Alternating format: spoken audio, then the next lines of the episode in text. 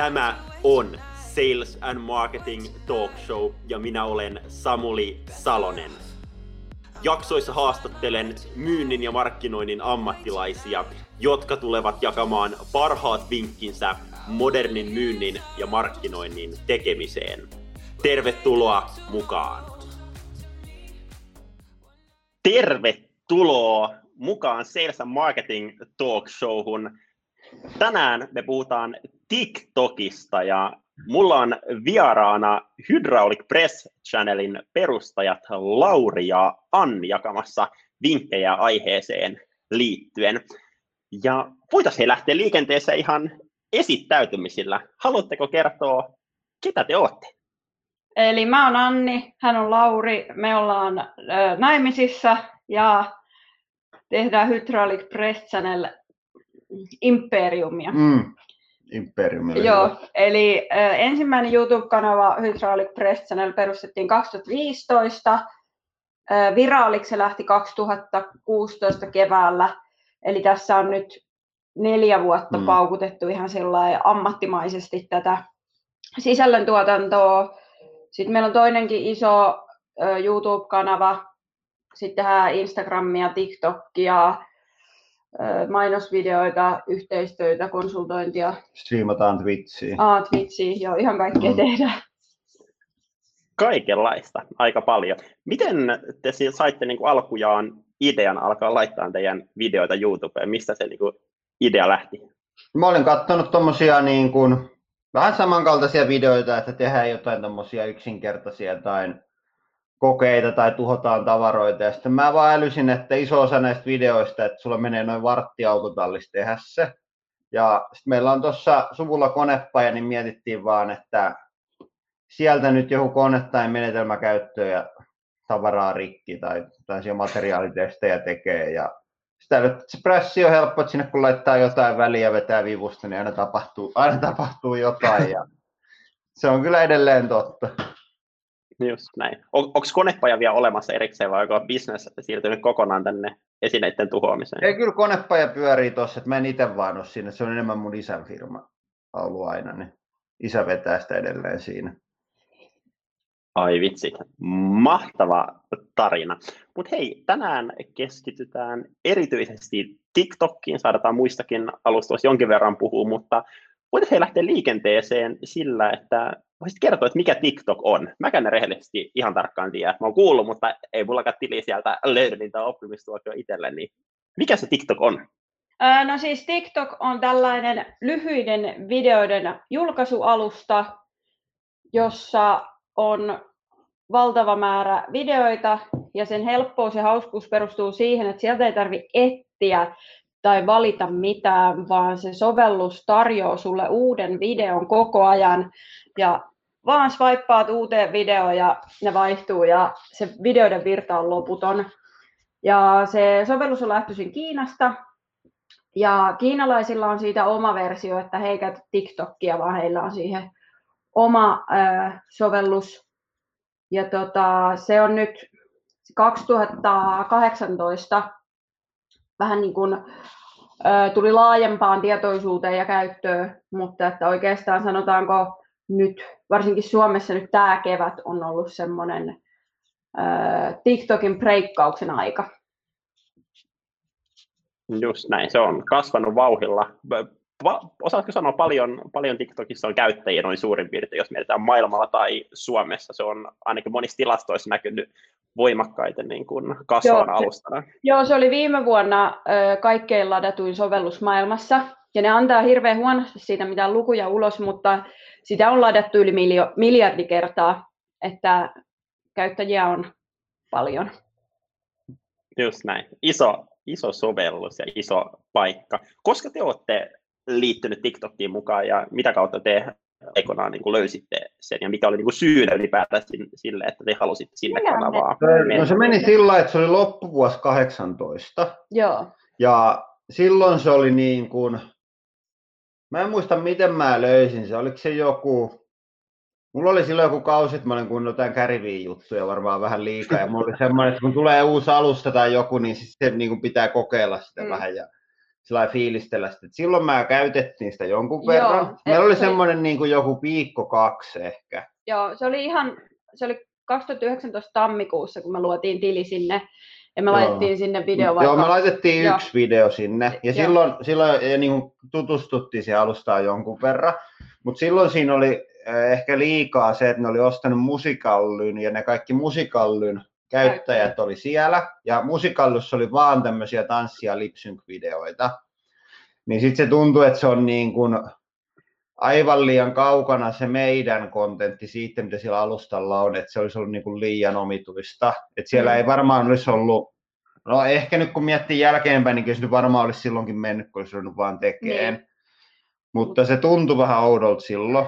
Ja sitten siitä meni pari kuukautta, niin meidän yksi yhteistyökumppani, joka on tällainen vaikuttajamarkkinointitoimisto Yhdysvalloista, niin ne otti meihin yhteyttä. Ja ne halusi, että me tehtäisiin TikTokiin, tai TikTok oli pyytänyt erilaisia vaikuttajia sinne mukaan, että me tehtäisiin sinne kuukauden ajan videoita. Ja meille siis maksettiin siitä, että me tehtiin kuukausi sinne videoita, olikohan se 3 viikossa tai jotain tällaista, koska niillä oli halu laajentaa sitä sisältöpohjaa siellä, että se ei olisi pelkästään sitä tanssia ja lipsynkkiä. Ja se lähti aika hyvin siinä vaiheessa vetään sitten. Et siinä parissa kuukaudessa oli jo aika paljon tapahtunut siellä. Saatiinko me siinä kuukaudessa joku 600 000 vai 800 000 seuraajaa? 400 000 seuraajaa, ja se meni ihan hyvin lähti. Ja sitten me alettiin siinä tekemään. Me tehtiin samaan aikaan muutakin sisältöä sinne kuin siihen yhteistyöhön liittyvää, ja me jatkettiin siitä sitten. Sitten kesällä me pidettiin parin kuukauden tauko, meillä ei hirveästi ollut ehkä sellaista materiaalia laittaa sinne. Ja sitten me syksyllä lähdettiin uuteen hyökkäykseen, ja sitten se lähti taas vetämään aika mukavasti. Ja nyt me ollaan, no nyt kesän lopusta syksystä asti ollaan tehty sitä ihan joka viikko. Että se on, ja nyt varsinkin tämä kevät on ollut sillain erittäin menestyksekästä aikaa siellä. Ja kaikille huolestuneille tiedoksi, että meillä ei enää makseta tästä mitään. Meillä maksettiin silloin kerran, että meillä ei ole mitään semmoista Kiinan avointa sekkiä jauhaa täällä TikTokia Suomessa, että meillä ei nykyään makseta tästä mitään. TikTok ei maksa mitään. Uskotaan kyllä, että tulee niin kuin, että se on kannattavaa liiketoimintaa, mutta alusta ei maksa enää. Kyllä. Haluatteko vähän avata sitä teidän niin kuin liiketoimintamallia? Miten niin sanotusti ammattisomettajat tekee rahaa? Miten niin kuin juusto tehdään leivän päälle? Ylipäätään vai TikTokissa vai? Voisitko molempia? Meillä on semmoinen niin kuin tommoinen, että meillä on koko ajan menossa semmoinen, sanotaan joku 3 hyvää semmoista lypsylehmää, mistä niin kuin tulee iso osa rahasta. Ja sitten joka vuosi me aina valkataan joku 2-3 semmoista, että mistä voitaisiin nyt tehdä seuraavan 2 vuoden aikana uusi tämmöinen, mistä tulee niin kuin paljon rahaa. Niin toi TikTok on nyt siinä vaiheessa, että se on niin kuin tavoite, se olisi ehkä ensi vuonna. Mutta että pääosa, viime tilikaudella muistaakseni 63% liikevaihdosta tuli ihan YouTuben mainostuloista. Et se on edelleen siinä on se, että Suomessa ei kovin moni pysty niillä mainostuloilla tekemään penniä, koska tämä suomen kielialue on sen verran pieni, että täällä harvoin saa niin kuin 5 tai 10 miljoonaa katselua kuukaudessa. Totta kai niitäkin on muutamia, mutta sitten se, että kansainvälisenä kanavana se on helpompaa. Ja Suomessa on tosi huono mainostehinta kanssa YouTubessa, että se rajoittaa. Mutta toi TikTok, niin se näyttää, että se menee niin kuin se kaupallistamismenetelmä tulee aika samalla niin kuin Instagramissa, että alusta tuskin tulee, mä en usko, että ne alusta tulee maksaa ikinä osuutta mainostuloista, mitä ne kerää, mutta sitten, että yhteistyöpostauksia tekemällä, että nyt me ollaan pari myyty semmoista niin kuin musiikkiyhteistyöpostausta. Anni voisi kertoa tuosta musiikkien tärkeydestä. TikTokissa on tosi tärkeässä osassa musiikki, se, että siellä on videoita, mutta sen lisäksi lähes jokaisessa, sanoisin, että varmaan 3/4 videoista, niin niissä on joku musiikki. Ja siellä on siis ihan valtava valikoima, ihan sellainen kirjasto, ja sieltä löytyy kaikki uusimmat hitit. Et se on hyvin hauskaa, että ensin kaikki biisit kuulee TikTokissa ja sen jälkeen vasta radiossa. Että siellä artistit ja levyyhtiöt on nähnyt sen potentiaalin. Et jos on joku tosi suosittu biisi TikTokissa, niin silloin se löytyy myös Spotify-listoilta ja sillä on tosi kovat lukemat Spotifyssa. Ja sitä tietysti haluaa musiikintekijät hyödyntää, koska jos ne saa viraaliksen biisin siellä TikTokissa, että sillä on vaikka 1 miljoona käyttökertaa, eli tarkoittaa sitä, että se on 1 miljoonassa videossa, niin sillä on siis lukematon, käsittämätön määrä näyttöjä silloin, että jos joku suosittu sisällöntuottaja käyttää artistin vaikka uutta biisiä siellä, niin sehän on ihan uskomattoman hyvä ponnahduslauta sille artistille, niin ihan siis tulee yhteydenottoja tällaisilta vaikuttajatoimistoilta, jotka tekee yhteistyötä levyyhtiöiden kanssa, että voitteko käyttää tätä biisiä videossanne, että me maksamme siitä. Ja sitten se on vielä, se tuntuu välillä ihan naurettavalta ja naurettavan helpolta, koska meidän tyyli on nykyään aika paljon sellainen siellä, että mä leikkaan 15 sekunnin klippiin 6 tai 7 eri tapahtumaa, niin mä tarvin siihen päälle musiikin. Eli kun mä käyttäisin joka tapauksessa jotain biisiä siellä, niin sit se vielä, että joku maksaa siitä, että siihen laittaa sen kappaleen, niin se on ihan älytöntä. Okei, tuo olikin mielenkiintoista. Jälleen oppi uutta. Miten jos me mietitään ylipäätänsä niin kuin TikTokin käyttöä ja miten sitä pitäisi käyttää, jos mä mietin, että jos mä nyt haluan liittyä TikTokiin tai joku firma tuolla pohtii, että mitä hyötyä me nyt TikTokista saataisiin, niin onko TikTok-kanava, missä kannattaa olla, vaikka ei tieltä vaan haluaisi tehdä esimerkiksi erilaisia vaikuttajayhteistöitä tai kasvata hirveän isoa yleisöä itsellensä? No mä sanon, että sen vahvuus on se, että siellä pystyy kasvattamaan se ison yleisön, että jos ei ole tavoitteena kasvattaa isoa yleisöä, niin sitten se on ehkä huono alusta, koska se alustan vahvuus perustuu niin paljon siihen, että se niin kuin tarjoilee niitä videoita niille katsojille sillä automaattisesti, että se on semmoinen, että siellä ei niin paljon ehkä seurata jotain brändiä kuin vaikka YouTubessa tai Instagramissa, että se on enemmän semmoinen, että sä vaan katot, mitä se tarjoaa sulle.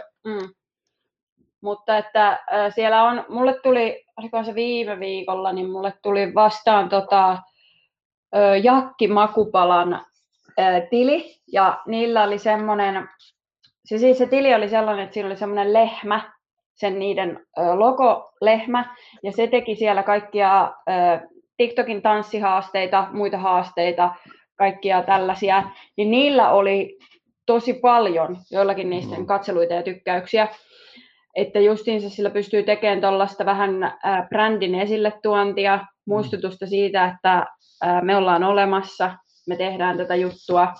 Ja sitten silloin jos miettii, että joku yritys tai henkilö haluaisi liittyä TikTokiin, niin mun mielestä ehkä kannattaa aluksi käyttää 1-2 tuntia siihen, että vaan katsoo niitä videoita. Koska se on sillä, että kun sä otat sen ekaa kertaa kännykkään, teet tilin, sinne rupeat kattoo, niin sit sä ajattelet, no tää on just tämmönen, mitä mä niinku ajattelin, että täällä on tämmöistä teinien kamaa. Mut sit kun sä oot sitä jonkun tunninkin siinä lätkinyt niitä videoita ylös ja tykännyt niistä, mistä sä niinku koet, että ne on erityisen hyviä, niin sit se yhtäkkiä niinku muuttuu. Että esimerkiksi kun mä katson TikTokia, musta tulee jotain hiton traktorivideoita siellä koko ajan ja kaikkia konevideoita. Et sit kun sä oot käyttänyt sitä vähän aikaa, niin sä saat niinku semmosen fiiliksen, että mitä siellä on semmoista sisältöä, mikä kiinnostaa niin kuin sua, on todennäköisesti lähinnä sitä sun brändiä ja mikä kuitenkin saa niin kuin näyttöjä. Ja sitten, että jos sulla on vaikka kuitenkin, että se on se traktorifirma tai joku muu vaikka tekninen firma, niin ei sun kannata mitään tanssivideoita lähteä tekemään. Että sä teet siitä niin kuin sun omasta aiheesta, että vaikka vaan näytät niitä koneita tai ajelet jotain, teet hommia, sitten laitat niihin niitä musiikkeja päälle ja teet niissä semmoisia nopeita ja lyhyitä videoita. Että se niin kuin, että sen on pakko olla kyllä semmoista niin kuin TikTokin näköistä, mutta sen ei ole pakko olla tanssivideo. Ei todellakaan, ja siihen ei kannata sillä ei langeta siihen ajatukseen, että siellä pitää tehdä tanssivideoita tai siellä ei pärjää, jos ei tee tanssivideoita. Mm. Et mä just jollekin sanoin, joka kommentoi Lauri johonkin TikTok-postaukseen, että sellainen kanava, missä olisi tosi näyttäviä timelapse-videoita esimerkiksi sorvauksesta ja jyrsimisestä, niin se olisi ihan sairaan hyvä. Mm. Sellaista tietynlaista teollisuuspornoa tai että tehdään sellaista jotain tosi high-end juttua kuvattuna hyvin ja sellaisessa tosi tiiviissä formaatissa, niin toimisi ihan varmasti. Just näin. Siinä on kanssa se, että jos päätyisit kuitenkin tekemään vaikka tanssivideoa, niin siellä on semmoisia niin kuin, tiedätkö, parikymppisiä likkoja, mitkä on tehnyt 4 vuotta joka päivä tanssivideoita, niin sitten se todennäköisesti sä pystyt niiden kanssa kilpailemaan, on ihan nolla.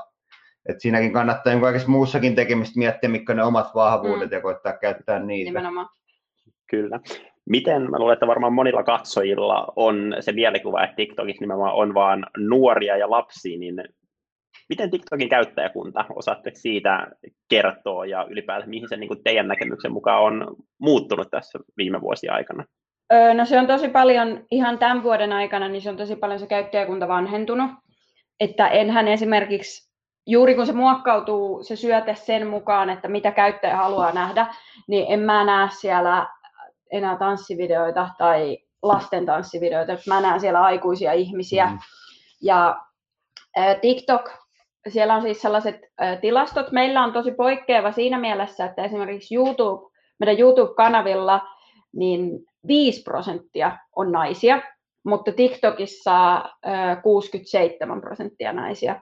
Että se on tosi erilainen se yleisö siellä, että minkäänlaista ikähaitaria se ei anna. Mutta että ihan sillai sen oman, koska mä käytän aika paljon, mä oon itse asiassa joutunut pistämään TikTokiin sellaisen aikarajoituksen, että en voi käyttää päivässä TikTokia 2 tuntia enempää. Sitten mun puhelin sulkee sen sovelluksen, kun mä käytän sitä tarpeeksi. Joo. Mä tein joskus johonkin meidän esitykseen tutkimusta. Mä en nyt niitä löydy. Mä voin kommentoida tähän alle tai linkata sen mun slaidin. Mä joskus tein semmoisen, mutta siis kyllä se oli niin kuin kaikista somealustoista silloin, no siitäkin on kyllä jo puoli vuotta, kun mä sen tutkin, mutta se oli kaikista somealustoista niin kuin keskittyneen sinne niin kuin alle 20-vuotiaisiin, mutta siellä oli kyllä niin kuin häntää aika pitkällekin. Et sanotaan, että tuskin sitä mikään 5-60-vuotiaat vielä käyttää, mutta kyllä niin kuin kyllä sillä aikuisia on paljon. Ja varsinkin just sanotaanko, että tänä keväänä on näkynyt semmoinen milleniaalien ryntäys sinne, että justiinsa meidän ikäiset ihmiset tulee ja käyttää sitä paljon ja se kyllä näkyy siellä. Mutta just, että jos on tarkoitus nimenomaan saada tavoitettua tämä niin sanottu Generation Z, niin se on oikea paikka, että siellä on kuitenkin sitä 2000 vuoden jälkeen syntynyttä tosi paljon. Mutta siinä on myös semmoinen, että jos miettii, että siellä on paljon alle 20-vuotiaita käyttäjiä, niin siellä on myös sitä sisältöä niille 20-vuotiaille ihan sikana.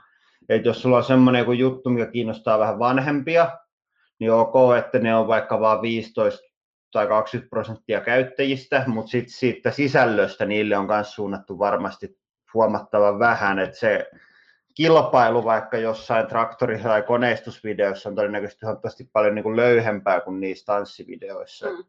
Että sillä se ei välttämättä ole huono, että se on profiloitunut niin nuorten alustaksi. Kyllä. Miten jos ylipäätään mietitään niin kuin kaikkia alustoja, tuossa aikaisemmin Lauri sanoit, että TikTokki esimerkiksi menitte silloin, kun se oli vielä melko alussa varsinkin niin kuin täällä Suomessa ja näin, niin kokeiletteko te usein niin kuin eri uusia alustoja, mitä tulee ulos ja minkä pohjalta te teette esimerkiksi valintoja, niin kuin, että missä alustoissa te olette eniten läsnä tai mihin laitatte paukkuja eniten? No siis me kokeillaan tosi paljon, että me ollaan käytännössä joka puolella. Kyllä me... Toi on ainoa, mitä me ollaan ehkä itse kokeiltu Snapchat, että mekin ollaan siellä sit niinku yhteistyökumppanin kautta, niin. Että kyllä me noi kaikki kokeillaan, mitä tulee, ja sitten jos se on semmoinen, että siellä on niinku helppo saavuttaa ihan älytön määrä niinku näyttöä ja katseluaikaa, niin sitten me ei olla ihan sikahuolissaan siitä, että jos sitten ekaan vuoteen 2 rahaa, Tai sitten jos se on semmoinen, että siinä on niinku selvä mahdollisuus tehdä vähän pienemmillä numeroilla enemmän liikevaihtoa. Esimerkiksi Twitch on vaikka semmoinen, että siellä ei tarvitse olla mitään miljoonia näyttöjä, sä voit silti niinku kaupallistaa se tosi hyvin. Mm. Kyllä. Mitä jos mietitään, niin kun ajatellaan, laittakaa mun saappaat jalkaan, jos mä mietin nyt itse itteenä niin B2B-puolen myyjänä. Mm. Ja itse mä hyödynnän paljon esimerkiksi niin LinkedIniä mun omassa myynnin tekemisessä. Mm. Niin pystyisinkö mä itse jotenkin hyödyntämään TikTokia siinä, että mä saisin meille lisää asiakkaiksi B2B-firmoja, ketkä haluaa tehdä parempaa markkinointia? Sanotaan, että se on ehkä vaikea niin kuin suoraan niin saada tarjouspyyntöjä TikTokista, mutta sitten taas niin kuin tämmöistä asiantuntija- tai henkilöbrändiä siellä on kyllä hyvä kasvattaa. Tuolla on mun mielestä niin kuin esimerkkinä tosi hyvä, jos haluaa katsoa vähän niin kuin minkälaista voisi tehdä, niin Gary Veellä on tosi hyvä TikTokki. Ja ylipäätään tuntuu, että noi on tosi kiinnostavia, että jos ihmiset tekee omasta työstään, omasta alastaan sellaisia lyhyitä infovideoita. Esimerkiksi se taitaa olla Redin K-kauppias on TikTokissa. Joo, sillähän menee se tekee tosi hyviä videoita, sellaisia niin kuin lyhyitä faktapaloja siitä, vaikka että mikä myy, minkälaisia lukemia tulee, mikä on suosituin tuote, tällaisia, niin ne on tosi kiinnostavia. Ja sitten siihen saa, TikTokissa saat siihen muita sun somealusta ja LinkedInia ei varmaan saa, mutta saat Insta ja YouTube, niin sä saat yhden linkin siihen. Että jos sä saat siellä niin kuin ison mielenkiinnostavan brändin rakennettu, niin sä voit kuitenkin linkata siihen sun LinkedIn-profiilin tai sun kotisivut. Mm. Ja sitten mä huomasin sen silloin viime keväänä, kun me aloitettiin sitä, että sieltä aika hyvin valuu porukkaa meidän Instagramiin. Joo, musta tuntuu, sieltä, että se on, ainakin silloin se oli niin kuin helpoin tapa kasvattaa Instagramia. Mm.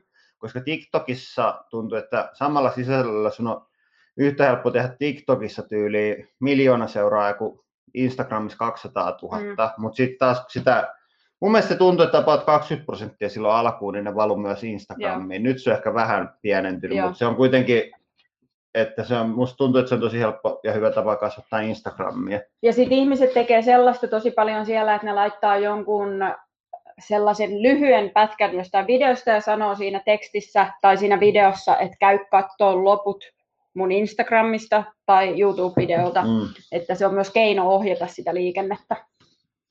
Just näin. Nyt täytyy sanoa, että niin kuin mä alkuun sanoin, niin TikTok ei ole mulle tuttu ja mä en ole avannut sitä ikinä. Niin mulla on se mielikuva siitä, että tietopaa siellä on aina niin kuin musiikki soi taustalla vähintään. Mutta pystyykö siis ihmiset puhumaan myös niissä TikTok-videoissa siihen päälle? Joo, siis siihen pystyy ihan tekemään sellaisen niin kuin puhuva päävideo. Että me voitaisiin tästä nyt vaikka tehdä sellainen 15 sekunnin video, että kerrottaisiin 3 vinkkiä, että miten menestyä TikTokissa. Ja se on siis ihan, että se äänen tai musiikin käyttö on täysin vapaaehtoista siellä. Että sitten siellä on edelleen jonkun verran tämmöisiä varsinkin sketsikäytössä tällaisia lipsynkkejä, että käytetään vaikka jotain vanhaa Kummelin äänipätkää, vaan että näytellään sellainen ääni, näytellään se uudestaan.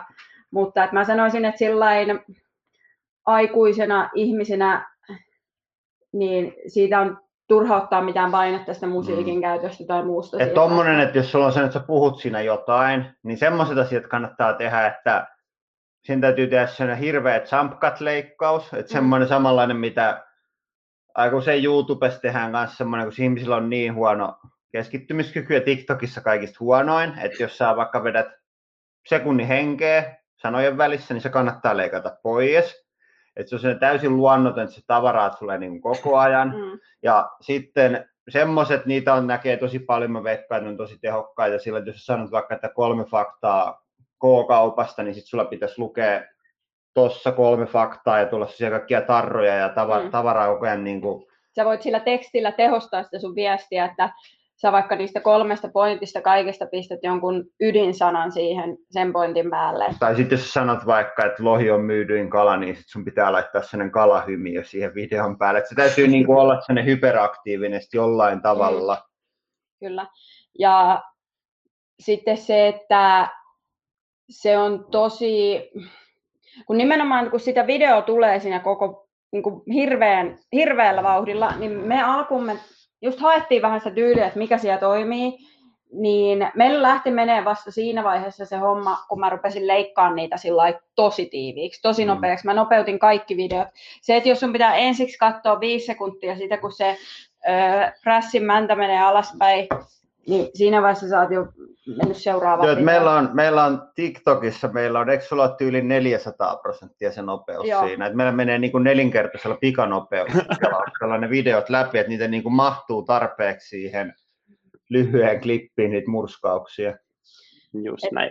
Se sitten on, sen mä sanon vielä, että kun mä oon pistänyt tosiaan yhteen 15 sekunnin video vaikka 6 eri tapahtumaa, niin se sitten mahdollistaa sen, että ihmiset tekee siitä sellaisia reaktiovideoita, että ne tekee sellaiset, ne antaa arvosanan vaikka 0-10 sille, että mikä oli sen murskauksen vaikka sellainen satisfying factory siinä, että miltä se näytti. Et ylipäätään sellainen toimii siellä jo, mikä on helposti duetoitavissa. Duetointi on sitä, että tehdään reagointi siihen jonkun videoon. Just näin. Miten jos mietitään, kun tekin olette monella eri alustalla, niin teette sillä tavalla, että kuvaatte nimenomaan yhden videon ja sitten muokkaatte siitä niin kuin masterpieceistä jokaiseen kanavaan aina. Niin kuin joo, me kuvataan sillä, että meillä on niin kuin tosi laaja 4K-kuva, että sitten saa pystyä ja vaakakuvan kaikki samasta klipistä. Ja sitten se on ihan hauska, että yleensä me kuvataan se materiaali suorassa Twitch-lähetyksessä, joka saattaa kestää 5 tuntia, niin sitten se lopputulos voi olla se 15 sekunnin video, missä tapahtuu 4-kertaisella nopeudella 6 asiaa. Että se on tosi laaja se sellainen, että se pitää aina nimenomaan miettiä se alustan perusteella, että se sama materiaali kyllä käy, mutta se pitää sinne alustalle sopeuttaa. Et Twitchissä ihmiset jaksaa katsoa, kun me siivotaan 0,5 tuntia otoksien välissä, ja sitten TikTokissa ne jaksaa katsoa 2 sekuntia, kun se mäntä tulee alas. Niin. Just näin, iso vaihtelu. Miten he tuossa aikaisemmin sanoitte nimenomaan, että esimerkiksi niin kun musapuolella, niin jos joku vaikuttaja tekee jonkun videon, niin sitten se lähtee niin kun leviämään ja jokainen tekee omia versioita siitä paljon, niin ootteko te onnistunut tekemään jotain videoa, mikä olisi niin kun lähtenyt tosi laajasti leviämään tai jotain niin kun haastetta tai jotain tämän tyyppistä? No meillä on sillain, että meillä on katsotuin video taitaa olla siellä, onko sillä 45 miljoonaa katselua, eli siis aivan sairaan. 50 miljoonaa katselua. Joo, noita on joku ehkä 5 tuommoista 40 videoa. Joo, tai niin kuin meidän videot on sillä, että ihmiset ei voi niin kuin suoraan matkia niitä, että teenpä tuosta on sitten erikoistyökalut, joka heittää tuonne frässiinkin. Mutta ne lähtee kyllä sillä lailla, että noista tehdään ihan hävytön määrä sellaisia reaktiovideoita. Kyllä. Joo. Että sillä lailla ne lähtee niin kiertämään. Että justiinsa ihmiset reagoi siihen, mitä siinä videossa tapahtuu, tai ne antaa arvosanoja sille. Noita olisi mielenkiintoinen seurata, että miten ne tulee meneen, kun tehdään noita musiikkiyhteistöitä. Kun siinä on yleensä aika uusia biisejä, että niitä olisi mielenkiintoinen lähteä kyttää, että miten ne leviää. Tietenkin ne varmaan ostaa niitä aika monelta vaikuttajalta yhtä aikaa, että sitten on hankala mitata, että mikä se oli se oma osuus siinä, niin. Se joku musiikki tulee tosi suosituksi. Just näin. Hyvä. Hei, meillä alkaa kuulkaa aika käymään loppuun, niin nyt tähän loppuun vielä parhaat vinkit, mitkä niin kuin ehdottomasti täytyy pitää mielessä, kun lähtee TikTokia tekemään. No ensinnäkin se, että kun menee sinne alustalle, niin sen verran jaksaa selata sitä, että sieltä löytyy se itselle kiinnostava. Että jos sen vaan avaa ekan kerran ja katsoo, että ei jummina vaan tanssii täällä, niin peli on menetetty. Että sitä pitää vähän aikaa katsoa. Ja sitten, että siinä videossa ei voi olla semmoista 2-3 sekunnin tylsää pätkää. Että ne täytyy sitä täytyy leikata tai käsikirjoittaa sillä, että siinä ei ole yhtään tylsää. Kyllä. Et tuolta kannattaa, tuolla on monia semmoisia nuoria tyyppejä, jotka on tehnyt TikTokia tosi kauan. Ne tekee esimerkiksi jotain sketsijuttua sinne, niin ne on tosi hyvin tehty. Että ne ikään kuin näyttelee itse siinä 2 eri hahmoa, niin kannattaa katsoa sitä, että mikä on niiden videoiden semmoinen tempo ja rytmi. Ja sitten voi myös... Hei, ja tommonen on TikTokissa, koska se on sillä, että ihmiset yleensä niin kuin hirveästi seuraa tai niin kuin käy kattoon, että onko Laurilta tullut tänään uusi video, vaan ne katsoo sitä feedia vaan. Ja ne ihmiset ei lopu, ketkä katsoo sitä feedia. Et jos sä kerran teet jonkun, mikä menee ihan sika hyvin, niin se kannattaa tehdä kyllä about sama video niin kuin 2-3 kertaa uudelleen pienillä muutoksilla. Että siellä näkee hyvin, että jollain on joku tanssi mennyt viraaliksi, niin se on tehnyt sen 3 kertaa samalla musiikilla, saman tanssit, eri vaatteet vaan päällä. Että sen sitten vaan näkee niin kuin yleensä eri ihmiset. Että sillä lailla, että jos joku homma toimii, niin sitä kannattaa niin kuin ottaa oppi siitä ja koittaa tehdä hyvin samankaltaista paljon.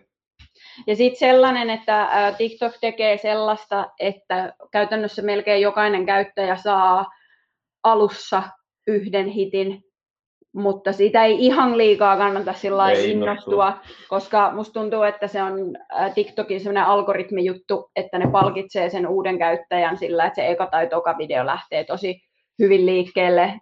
Niin siinä kohtaa ei kannata vielä ruveta ostamaan mitään Lamborghiniä. Erittäin hyvä vinkki, jos mä päätän liittyä sinne, niin tietää ja odottaa pettymystä sitten sen yhden menestyksen jälkeen. Mutta hei, suuret kiitokset Lauri ja Anni, kun olitte mukana, ja kiitos paljon kaikille katsojille. Ja vaikka seuraajien videoita ei näekään välttämättä TikTokissa, niin käykää silti kurkkaa Hydraulic Press Channel siellä ja muissa kanavissa. Ei muuta kuin hyvää viikonloppua kaikille. Kiitos. Moi moi.